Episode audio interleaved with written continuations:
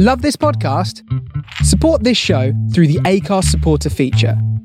It's up to you how much you give, and there's no regular commitment. Just hit the link in the show description to support now. Listening, hear me. I may not pass this way again. Hello and welcome to the Robert Lane Creative Careers Podcast, the podcast about creativity and making a living in the arts. This episode of the podcast features a conversation with writer, historian, and broadcaster James Holland. I am on a mission to help you unlock your creativity. I'm sharing my journey as a musician, actor, and writer, as well as offering online content like guitar and songwriting tutorials and chat about creativity. I'm doing this because I know how important creativity is for mental health, and I believe everyone has a creative spirit. I want to help you find yours. Join me at robertlanemusic.co.uk and on social media as Robert Lane Music. Thank you.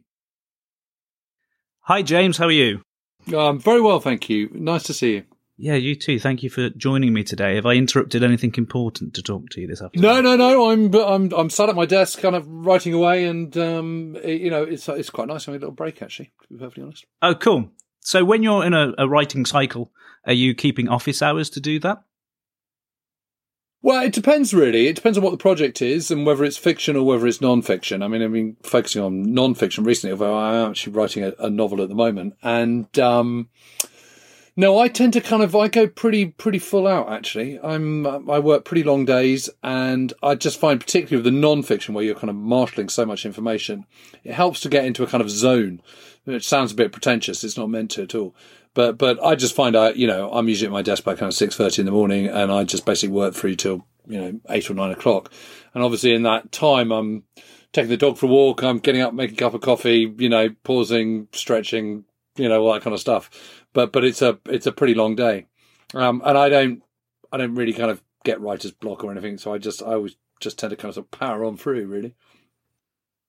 And is that partly the not having writer's block then? Would that partly be because certainly I guess in a non-fiction project there's so much I would imagine, you tell me if I'm wrong, but there's so much research has gone into things before the point of writing that you you kind of know where you're headed with what you're talking about, what you're trying to get across. Well, I think I think that's true to a certain extent. I mean, my my process with non-fiction is always kind of is is three stage. So the first stage is kind of marshalling information. So that might mean going off to interview people. It's going to archives. It's reading up secondary sources. It's kind of you know getting all your primary sources. Um, you know, trips to America, Germany, wherever it might be. It's also walking the ground. It's just getting the whole thing, just getting it very clear in your head what it is you're writing about, what the subject is, what the big issues are, all that kind of stuff. Then the second phase is kind of getting one's ducks in a row. So that's that's you've got all the information. Now you need to gather it and kind of put it all together and kind of work out what you're going to use and think about structure and all that kind of stuff. So with non-fiction books, I, I have a kind of a, a, a basic technique whereby I um, um, I do a chronology. So um, I, I, I have the the dates on on one side and then on you know sort of tab it in in a couple of indents uh, and then i've got the event. And i have kind of overall events. So just say for example you know i've just done this book on sicily. So i would have kind of you know all the all the major events that that happened in the sicilian campaign and before or anything that i think is significant will go in. Then because i always use a very very well defined cast of real characters I then have to add them in as well. So what you're doing is you're trying to find people to illustrate the general general events that you're describing. So, in case of you know, I don't know, let's just say uh, um, the American landings at Gela and the counterattack there, you need to have characters who can represent the Axis forces, the Italians and the Germans. You need to have Americans. You know, you want a couple of rain. You know, you want a ranger. You want a guy from the First Infantry Division, from the 45th Infantry Division, and you know, and you want a commander or two and a few other interesting people. And so you're you're trying to find people that that have that shared experience. So then on the chronology, you would I would write in red what my Americans are doing, and in green what my ah. Italians are doing, and purple what my what my Germans are doing. And then when I'm looking at it and I'm writing it, I can see the events I've got to write about in this particular chapter, and I can see where my personal stories are going to weave into that. And, and- and that's how I do it. And then once you've got all that sorted out, you've got your chronology, you've got your players, you've got all your research done, you've got everything at your fingertips, then it's kind of press the go button and off you go. And, and I tend, that's when I kind of tend to be writing in a kind of mad, furious flurry. So will there happen where you'll you'll have a, a situation that you desperately you know you need to talk about an outline, but your characters haven't quite got the the information for you in the way that you need them, and then you have how does that work?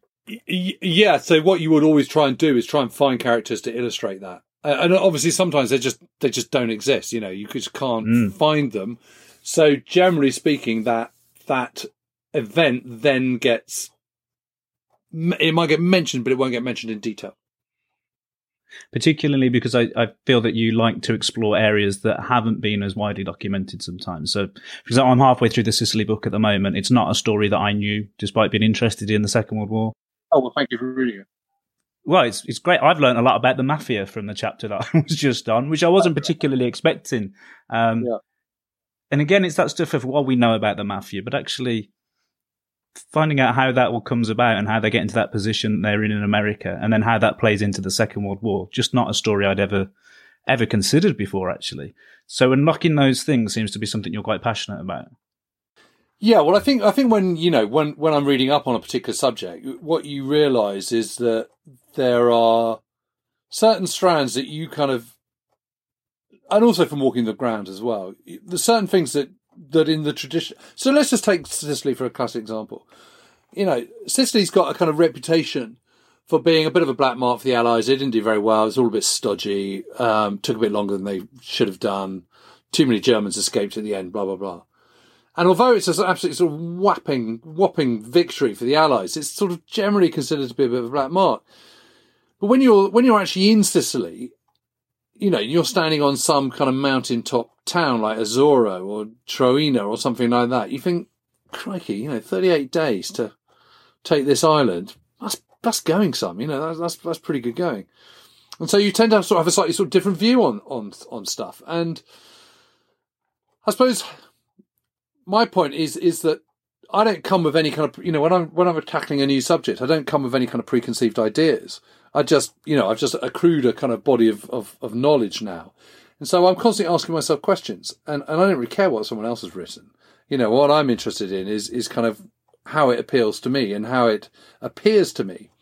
So to me, the conditions in Sicily were absolutely nightmare, and that might explain why you know it took the 38 days and not 12.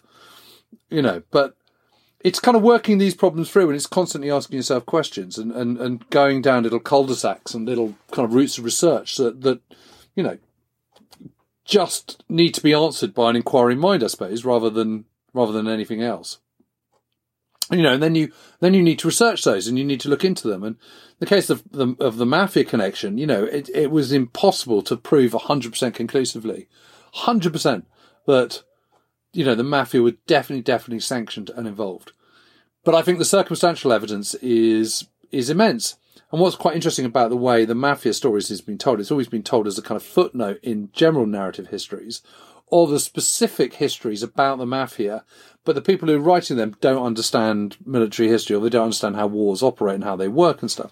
So there's um you know, some people have dismissed the kind of uh, the the mafia involvement as just pure myth making. But my conclusion, when you kind of draw everything together and a whole new strand of information which no one else, as far as I'm aware, has ever considered, it's pretty overwhelming that they were involved. I mean, one of them is this, is this whole strand by a, an OSS operative called Max Corvo, who was actually Sicilian. And uh, he was born in Sicily um, and emigrated to the United States. And he offered his services to to to the OSS, which was the kind of forerunner of the CIA. It's probably, I suppose, roughly equivalent to the British SOE, you know, Special Operations Executive. And mm-hmm. and he said, you know, well, we should definitely go into into you know when we go into Italy, you know, uh, all my contacts, we should have this kind of. There's lots of people who want to overthrow Mussolini and stuff. You know, I can kind of get in there. And the, the the authorities said said, yeah, okay, that sounds great. And you know, the bosses of the OSS, they also said you might want to consider talking to Lucky Luciano. And Max Corvo just went absolutely no way, Jose. You know, you know, he's a bad guy. Um, you know, we lose all moral moral authority if we do that. You know, that's not the way to go. You know, I absolutely categorically refuse to have anything to do with with organised crime and and and with the um with the honor society. And and the, his his bosses at the OSS go, okay, fine. you know, don't kind of push him on it. But then as it gets closer towards the invasion of Sicily, it's absolutely clear that obstacles are being thrown in his path at every single turn. You know, mm. first of all, there's a kind of sort of cock up of him actually getting to North Africa in the first place. So he's delayed doing that. Then he does get there. No one actually tells him or his team when they're supposed to be um, embarking for Sicily. And when they do embark, they discover that, you know, they're too late. So they don't actually get there with the invasion. Now, for someone who's supposed to be an intelligence officer, it seems absolutely incredible that he shouldn't know something as simple as when he's supposed to leave North Africa, you know, Bizerta in Tunisia for, for the invasion. Mm. When he gets there, everyone just no one's very interested. And if he does actually speak to anyone who's interested, they, they're kind of just basically trying to kind of sort of sweep him under the carpet. And eventually he says, well, I think I might go east into the kind of Eighth Army area, um, where, uh, where, you know, because he's grown up in, in Melilli, which is on the East Coast. Uh, and, and he says, you know, well, I've got some better contacts. And they go, yes, absolutely. What a great idea. Let's, let me facilitate your, um, a pass for you into the Eighth Army sector, the British sector. And that just happens just like that. And he's then kind of sort of shuffled off. And it's absolutely clear to me that, you know, lots of people are just sort of trying to keep him out of the way, you know, because he's not really helping because they've already cut a deal with them, with the mafia. And I think a lot of this stuff, and it, it sort of plays into, for me, the world we're living in at the moment. It's conspiracy theories always make things more complicated than they need to be. And it seems that often through history, you think, what would I do?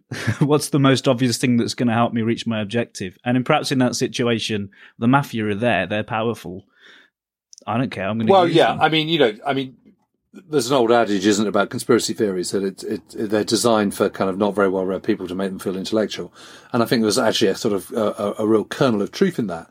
Um, I mean, with the mafia, I mean, they're there. Okay, they exist, and, and, and large numbers of Sicilians have emigrated from Sicily to the United States in the early part of the 20th century. There, mm. there is absolutely no question, for example, that Lucky Luciano, who is a, who's a Sicilian-born um, American gangster who was in prison in 1943 in, in, in New York, there's absolutely no question that he has links still to Sicily.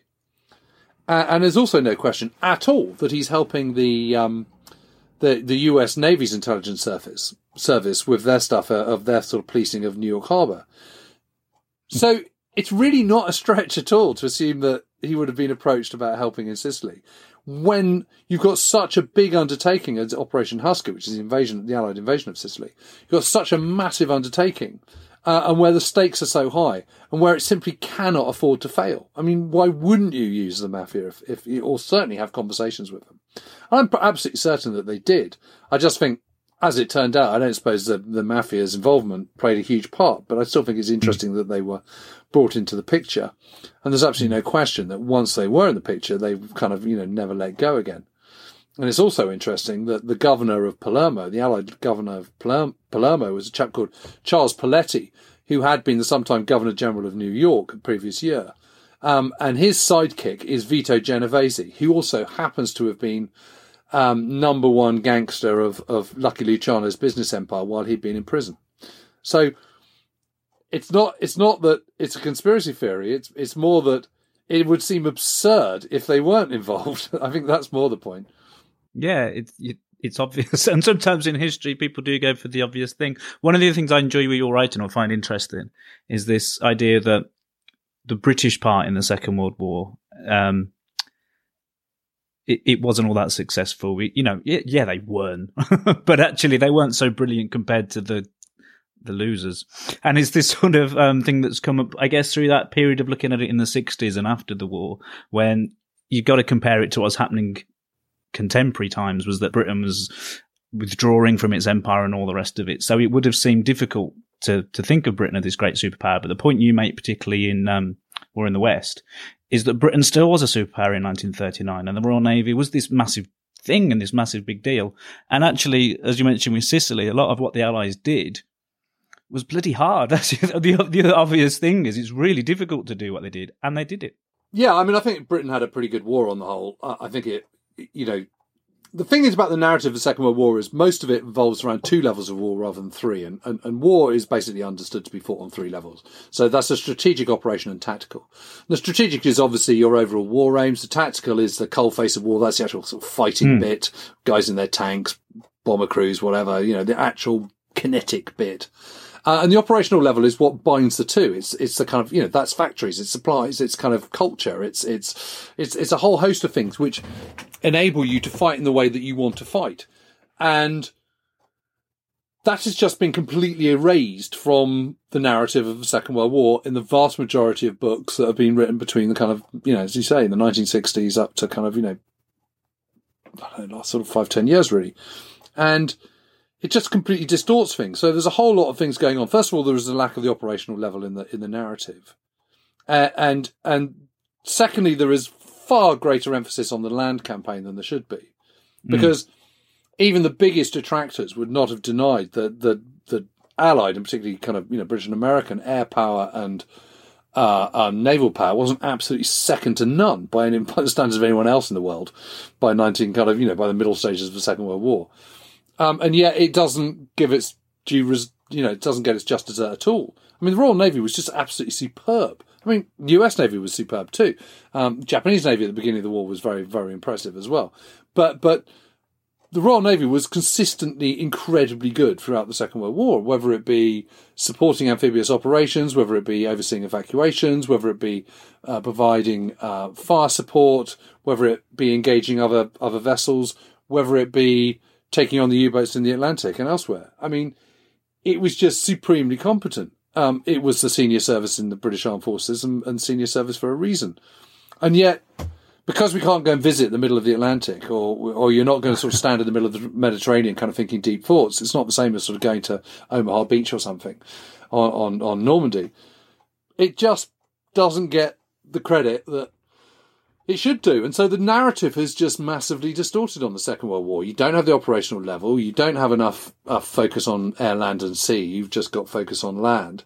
And people have become unhealthily obsessed with, with German tactical chutzpah, which sort of masks all sorts of kind of terrible shortcomings in other areas of their um, of their war effort. It's almost like the Royal Navy is the bass player of the military forces in the Second World War, in that you only notice them as in a band sense. You only notice them when they play the wrong note, but like when they're just getting the job done, it's fine. Yeah, thank you. Yeah, I mean, you know, in terms of kind of sort of seamanship, navigation, um, tactical nous, uh, gunnery, all those kind of things, just just that operational logistical level. I mean, the Royal Navy is just stupendously good, and and you know. Would just walk all over the Kriegsmarine, for example, or or, or the um, Italian Navy talking about writing again, would you have several projects on the go at the same time, or are you focused on one project at a time? How does that work for you? Yeah, so right now I'm actually writing. I'm writing some fiction, which is something I've been wanting to do for absolutely ages. It's a, it's, a, it's an idea that I've I've thought about years ago, but just haven't had, literally just haven't had the time to do it. But but actually, COVID has now enabled you know it's cut down my travelling, and so uh, mm. I'm not crewing around quite so much, and so therefore I could actually allocate some time speculatively to kind of sort of write this to, to work on this novel. Um, but at the same time, I'm writing that.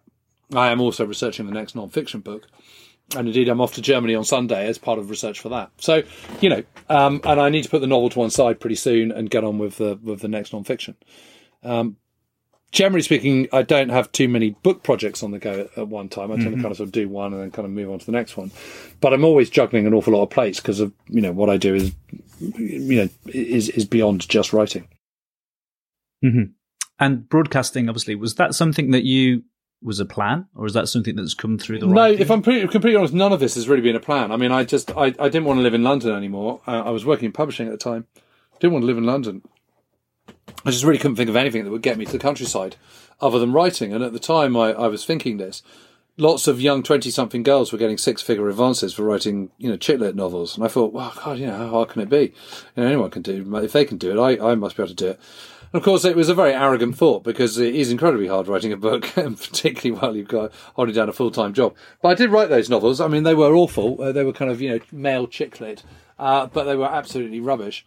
But you know, I, I sort of cut my teeth on it. You know, I kind of learned about the process of writing from writing a book on that scale. Um, and, and you know, were they Second World War set as well? Out of interest, or was it different?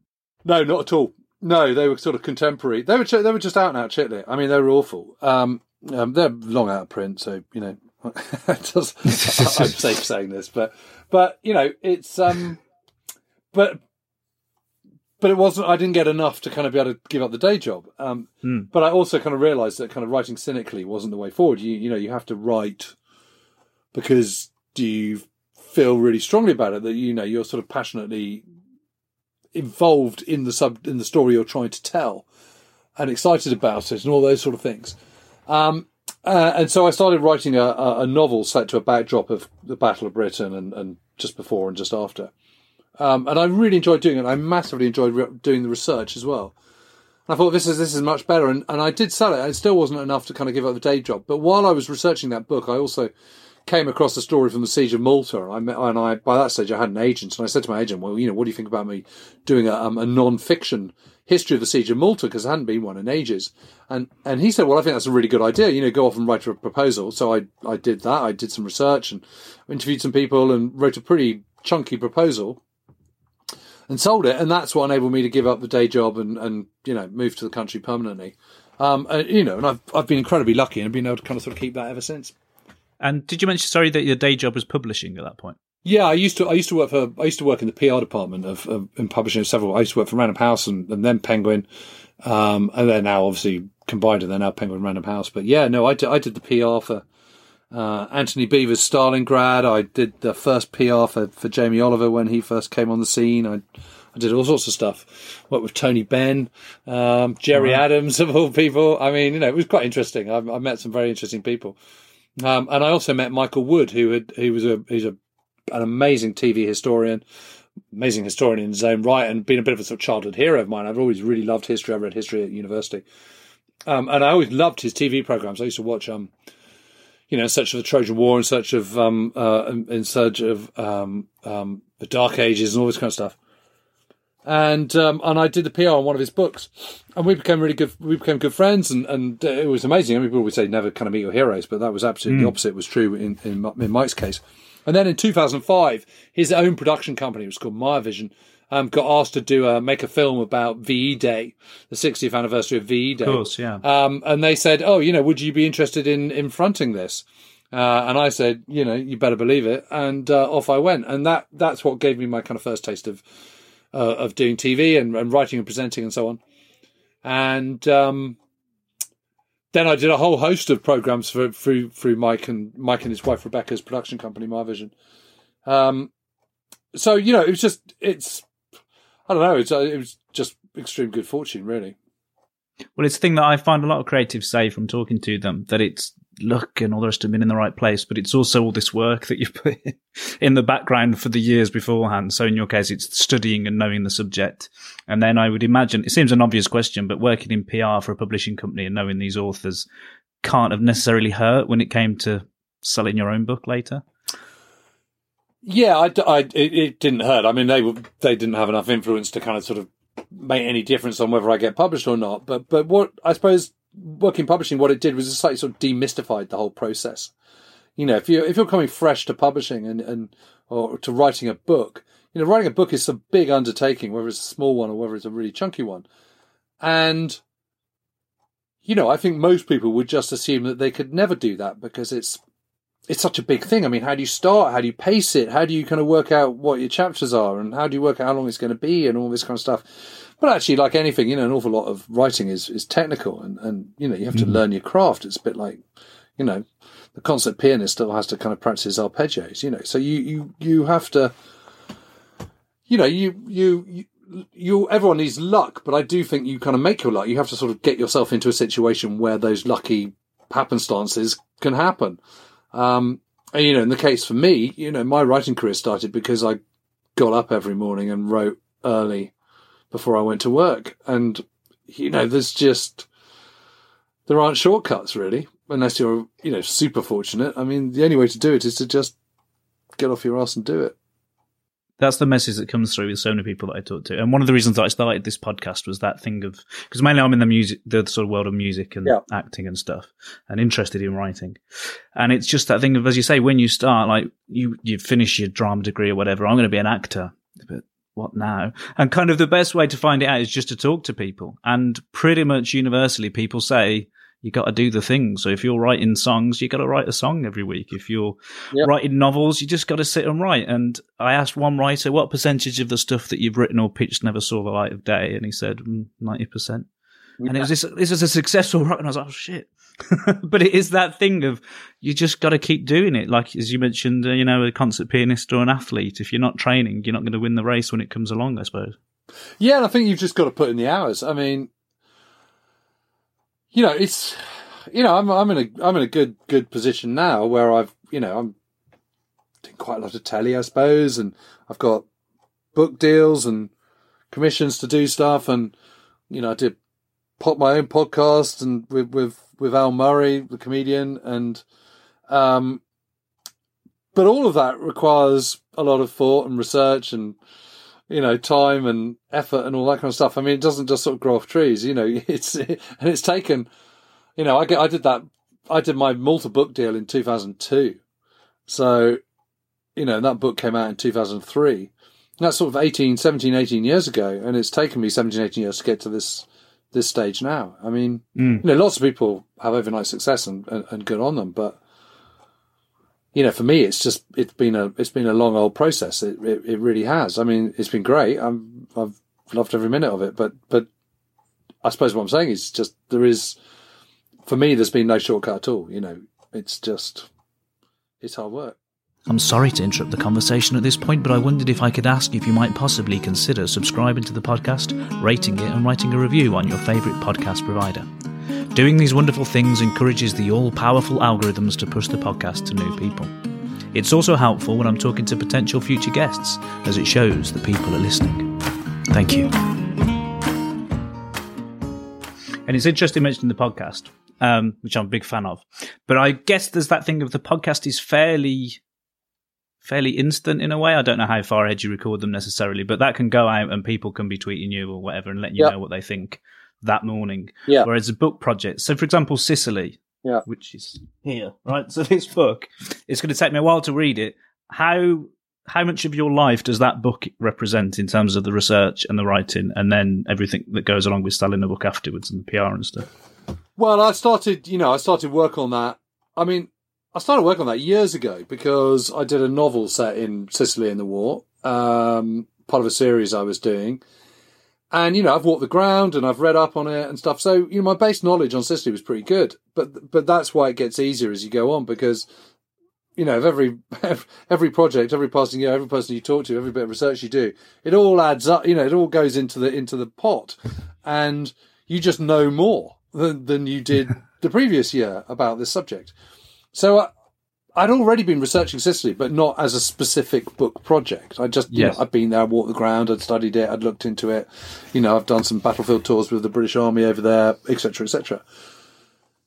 So I, you know, the whole process of writing that book actually began years and years and years ago. In terms of sort of concentrated time, I mean, I started really properly researching it in the summer. Um, started working at writing it on the 2nd of February this year. I'd finished, you know, I got to the end by Easter. So it was 10, that was a 10 week writing process, which is obviously is, is ludicrous and, and kind of incredibly quick. Um, but that's, you know, and everyone's different. And I, you know, that, I'm not saying that's how anyone should write their books. That's, that's just how it works for me. I mean, I knew I had this deadline. I was running out of time. Uh, it's always a bit of a bit of a rush because in terms of the deadline passing, because you know, I do do all these other things. So mm-hmm. time just gets eaten up and suddenly you think, yikes, I've got to find the time to do all these, to, to write this book. And actually my wife said, look, you know, why, why don't you just take yourself off for a, for a couple of weeks into a cottage and just, just write and don't answer the phone and just get your head down. And, and I did. I went down to Cornwall. It was, it was when those amazing storms were taking place at the beginning of February, first half of February. So I went down in first half of February. I had 50,000 words done by the time I came back.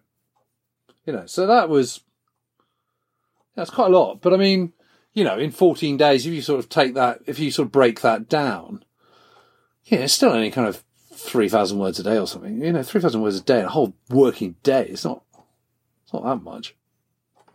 And is there an element of your experience in that? So, like, you, as well as the, the knowledge of Sicily, just your knowledge of writing these big projects, you've done several Yeah. of them now. Yeah, yeah, definitely. Although, you know, it's always a massive slog when you're kind of sitting down to write kind of sort of, you know, line one, chapter one. You always think, God, you know, how am I going to do this? Um, and how do I write a book, and how did I ever do it before? So there is, it's always quite daunting when you start. I think every, every single time, but you you you get into a rhythm of it. I would say that the first half of the book always takes two thirds of the time, the writing Hmm. time, or or I'd go even further than that. I'd even go as far as to say that the first third takes two thirds of the right of the time, physical time. The last third, by that stage, you've kind of you've just nailed it because you you've got your structure, you've got into it, you've got past all the tricky stuff boom, boom, you're on. I mean, I have to say, I thought Sicily was a really, really difficult book to write. It was one of the hardest ones I've done. Just didn't quite write itself in quite the way that some of the others have. But the last part of it, I absolutely just flew. I mean, you know, I just, I knew what I was doing. But marshalling that bit at the beginning, when there's such a large character of um, cast of characters, particularly at the beginning of the book, was very tricky. Do you have any desire or kind of ambition to, to look at a different period of history or even a different type of thing altogether? So I think, am I right in saying that pretty much everything you've either written or broadcast has been World War II, with the exception of the Cold War jets thing, which is obviously very closely related to the whole end of the Second World War. But is there an ambition to look at other points of history or not? Uh, not at the moment, not really. I mean, I've got I've got a First World War project, a 1918 project, sort of hovering in the background. Um, but I just feel there's so much to say about the Second World War still. You know, I, don't- I don't feel done on that. I mean, you know, I'm doing this book on the Sherwood Rangers Yeomanry, which I suppose is, a, if you're thinking of a one line pitch, it's kind of sort of a band of brothers, but a British tank unit.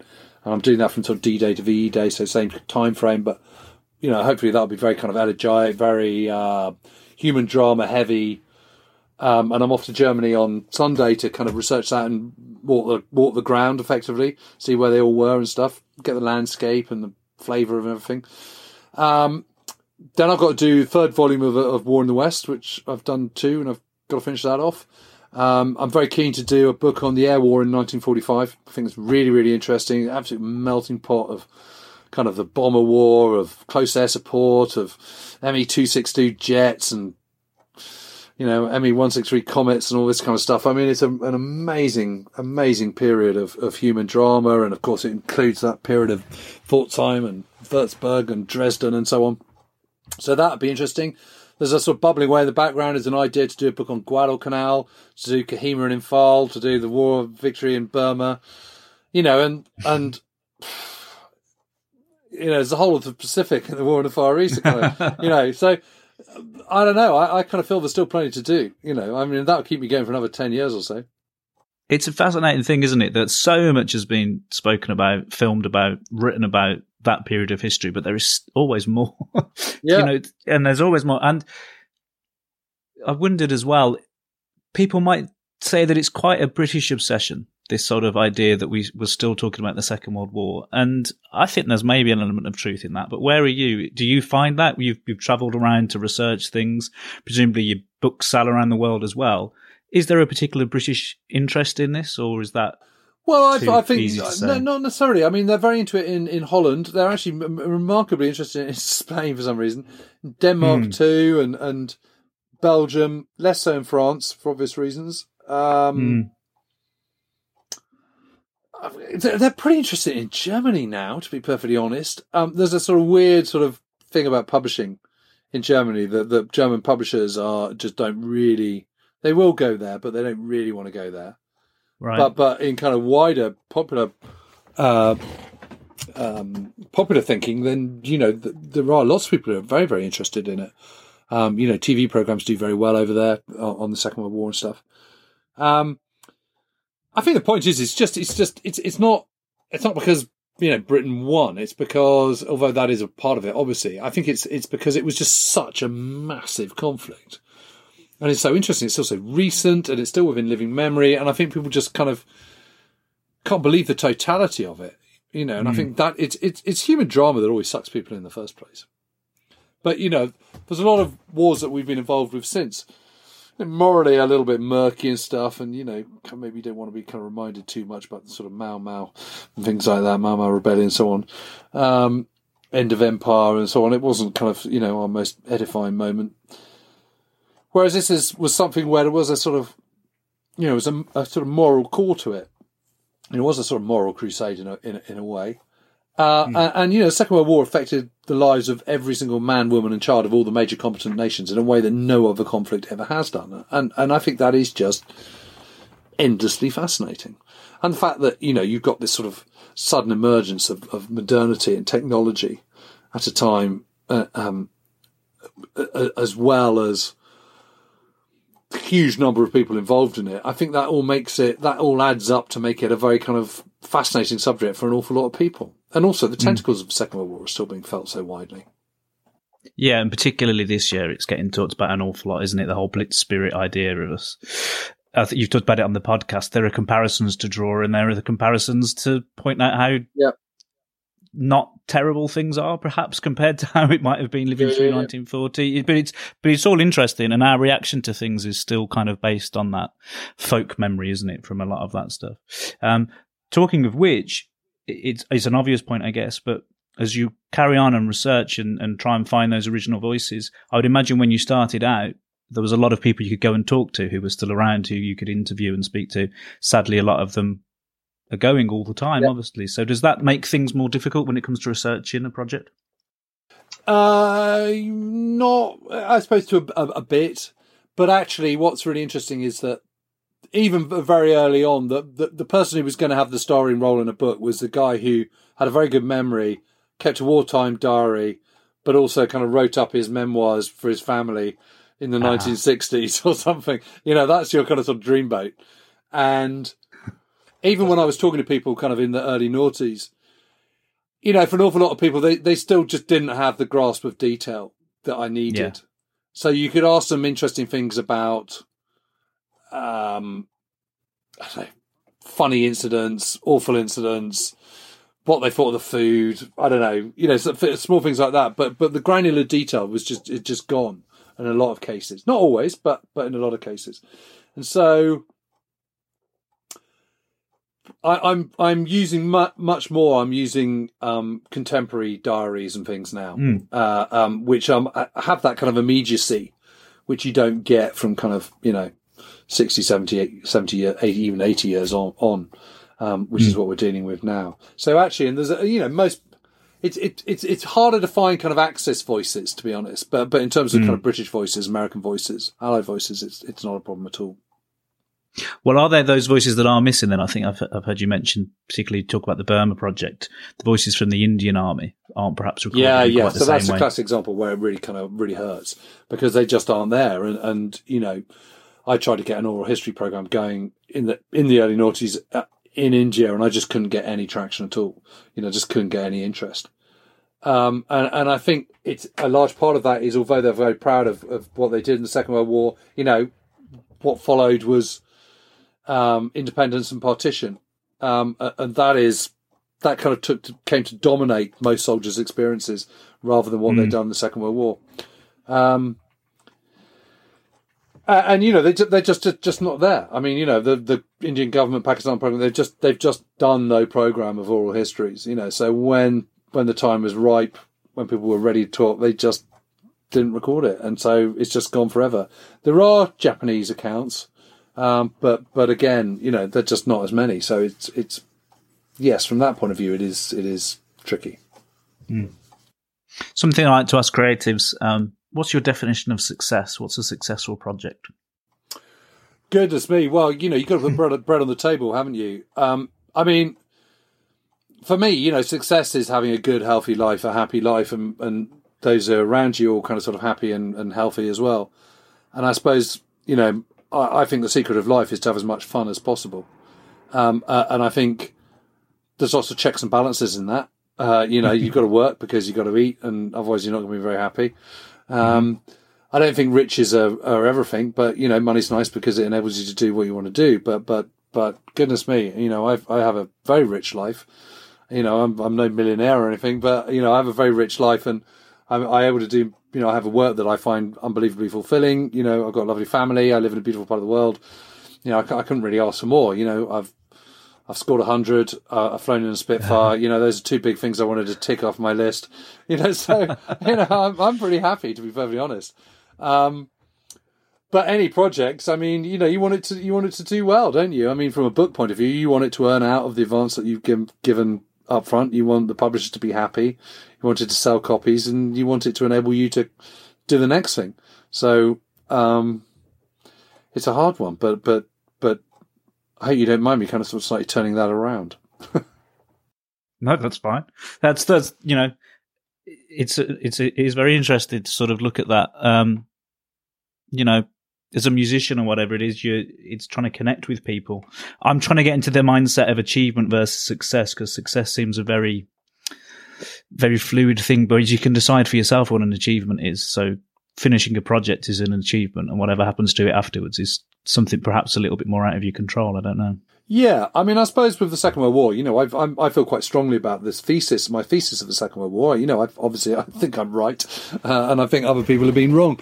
So, you know, the more I can sort of spread that word and get that uh, narrative mm. changed, then you know, obviously, I'm, I'm, you know, I would say that that is a sign of success as well. You know, that's what I'm trying to do. I mean, you know, you want to achieve what you set out to do, don't you? So. Mm you know, and I think I think you know life fulfillment is really important. I think you know you've got to be challenged. You want to keep using your brain. You want to keep learning. You want to keep doing different things. You want to see something of the world. You want to meet people. You know, all those all those things. And you know, my my my job, my career enables me to do all those things. So you know, um, and I suppose the ultimate goal is always to kind of you know be able to live comfortably enough without having to kind of sort of you know uh, uh kind of sort of burn a candle at both ends um, you know, operating at a slightly lesser pace would be good. Um, not least because there's lots of things I want to do in my life which don't involve making money. You know, I'd really like to build a barn. I'd really like to kind of, you know, learn to speak German fluently. You know, I'd like to, the, the stuff I'd like to do and learn how to do and, you know, but, you know, I'm pretty content. I'm, uh, you know, I'm incredibly fortunate to be honest on the other side of that, though, because your passion for the history is something that you work on, it's your job as well. Are there times when it's hard to just enjoy your enjoyment of the history because it's a job as well? Are you able to separate them in that sense? No, I don't think of, I don't think of it like that. No, I don't. I get I get really really infused by a new project. I mean, the one I'm doing at the moment, I'm really excited about because the material's so good and, and it's just fascinating. And you know, I love that kind of I, I love the kind of detective work of research. I really really enjoy that, and I love the kind of you know, I like the process of being at home and, and writing as well. So, no, I, I, I don't know. It's um, no, I, I, I don't. I never, I never wake up and think, oh God, I've got to work. I mean, there's days where I'm doing TV work, and you know, you're a talking head, and you know, you've got to be interviewed all day and absolutely grilled, and you know, it's going to be incredibly exhausting, and that's all a bit of a pain. Um, but you know, listen, I mean, most people bite my right arm off to do that. So, you know, you have to kind of constantly pinch yourself and remind yourself that, you know, there, there was a time where I couldn't think of anything I'd rather do than what I do now. So, I'm, I'm, i really am incredibly lucky. I, I really am. You know, I'm, I, I, I know I'm, I'm fortunate and I, I don't take it for granted by any stretch of the imagination, by any stretch of the imagination but still working hard, and that's the other thing, isn't it? The the not taking it for granted is still getting up and doing the hours right. Yeah, yeah, yeah. No, no, there's no question about that. But as I say, you know, if you don't, if you enjoy doing it, it doesn't seem like a chore. It doesn't seem like, sure. you know, I'm. Um, I mean, there's times where I kind of think, oh, it's a weekend. I, you know, I can't really work this weekend. That's sort of slightly frustrating because I'm in the kind of in the rhythm, oh, okay. and then you know, and I want to get back That's to great. it. So you know, it's um, it's funny. And what about the podcast? So uh, we have ways of making you talk was that a surprise success? Because it seems to have been a very successful. Yeah, I don't. I just. I. I mean, we went into it with our eyes wide open, had absolutely no idea how it was going to pan out or who might might come. But yeah, no, it has been a, a very pleasant surprise. And I think what's what's also interesting is is you kind of, you know, people seem to get a lot out of it, and and, you know, they they feel part of a kind of a fellowship. Clearly, I mean, you know, we have these mm. Patreon members now, so there's a sort of you know, you pay a bit of money, you get a whole lot of extra stuff. And for them, it's it's kind of you're, you're, sort of bringing people together, and and I like the idea that we've we've got in some quite serious academics from time to time, and you know most people wouldn't read a kind of you know most sort of people are kind of looking for a kind of sort of general kind of narrative history wouldn't be reading academic works, but by getting them on the show, we're able to kind of I don't know, kind of sort of break down what it what it is they're writing about in their very academic, heavy going book, and we're able to regurgitate that in in a kind of very easy to follow form. Mm. Um, So that then opens that opens people's eyes to kind of more academic thinking rather than just sort of, you know, regurgitating stuff that they've seen on telly, which is kind of probably a bit kind of simplistic and so on. So opening people's eyes to a kind of wider understanding of the Second World War, I think is, you know, that's incredibly satisfying and, and you know, rewarding and there's been that really beautiful kind of thing come out of it where people are sharing with you. I mean, the listeners are sharing with you their stories about relatives and yeah, and all again, that's great. stories that haven't been told. Absolutely, and and you're getting you know you get all sorts of interesting things and uh, uh, and stuff that I didn't know. You know, and that's um um you know that's really really fascinating and, and, and interesting. And you know, I've learned an awful lot doing we have ways. I mean, a, an awful lot and and people ask you questions and you think, God, I don't know the answer to that. And so you go off and research that a little bit and, and it doesn't take a huge lot of work, but, but that then, because you now know what they've asked you, that actually feeds into something else you are doing, whether it be Ron Sicily or something else, which then leads you down another little sort of cul-de-sac or even a, um, a, a main thoroughfare. So that's also really interesting. So the whole thing's really rewarding. I suppose, you know, I suppose what I see now is, is that, you know, you, at the centre of the wagon wheel, I've got my, you know, me and, and my kind of interest in the Second World War. And out of that, I've got all these different, rather than wagon wheel, it's more like a sort of, um, pieces of a, of a, of a trivial pursuit pie, you know, mm-hmm. of, of different information, but they're all feeding into that central kind of hub. You know, so you've got the podcast, you've got the TV, you've got kind of, you know, this, you've got that, you've got novels, you've got non-fiction. Um, and it's all feeding into one thing. And I think that's that that's incredibly interesting. Fantastic. James, thank you so much for taking the time to chat to me. If people want to keep up with the projects that you're working on, what's the best way of doing that? Well, I mean, I've, i do have a website, which is griffonmerlin.com. Um, but, you know, if you kind of Google me, you'll, you'll, you'll see it. You're pretty keen on Twitter, I think, as well, aren't you? Yeah, I do Twitter at James1940. Yeah, I do a little bit of Twitter. Um, occasionally on Facebook when I remember, occasionally on Instagram when I remember, but but yeah, Twitter's the main one. Um, but yeah, I mean, you know, I'm always very keen to hear from people. So um, you know, if anyone wants to, get in touch. And that is one of the areas where Twitter still seems fairly healthy. You know, people can talk about history stuff without getting too. Yeah, know. people can get a bit narky, but you know, I mean, I'm, I'm you know, I, I have an absolute golden rule of never being rude to anyone and, and, and intentionally certainly um, and, and, never swearing on, on social media and and you know I, I think I get a pretty good press on the whole. Great. James thank you so much. Thank you. Thanks for having me on. Thank you for listening. I hope you enjoyed that.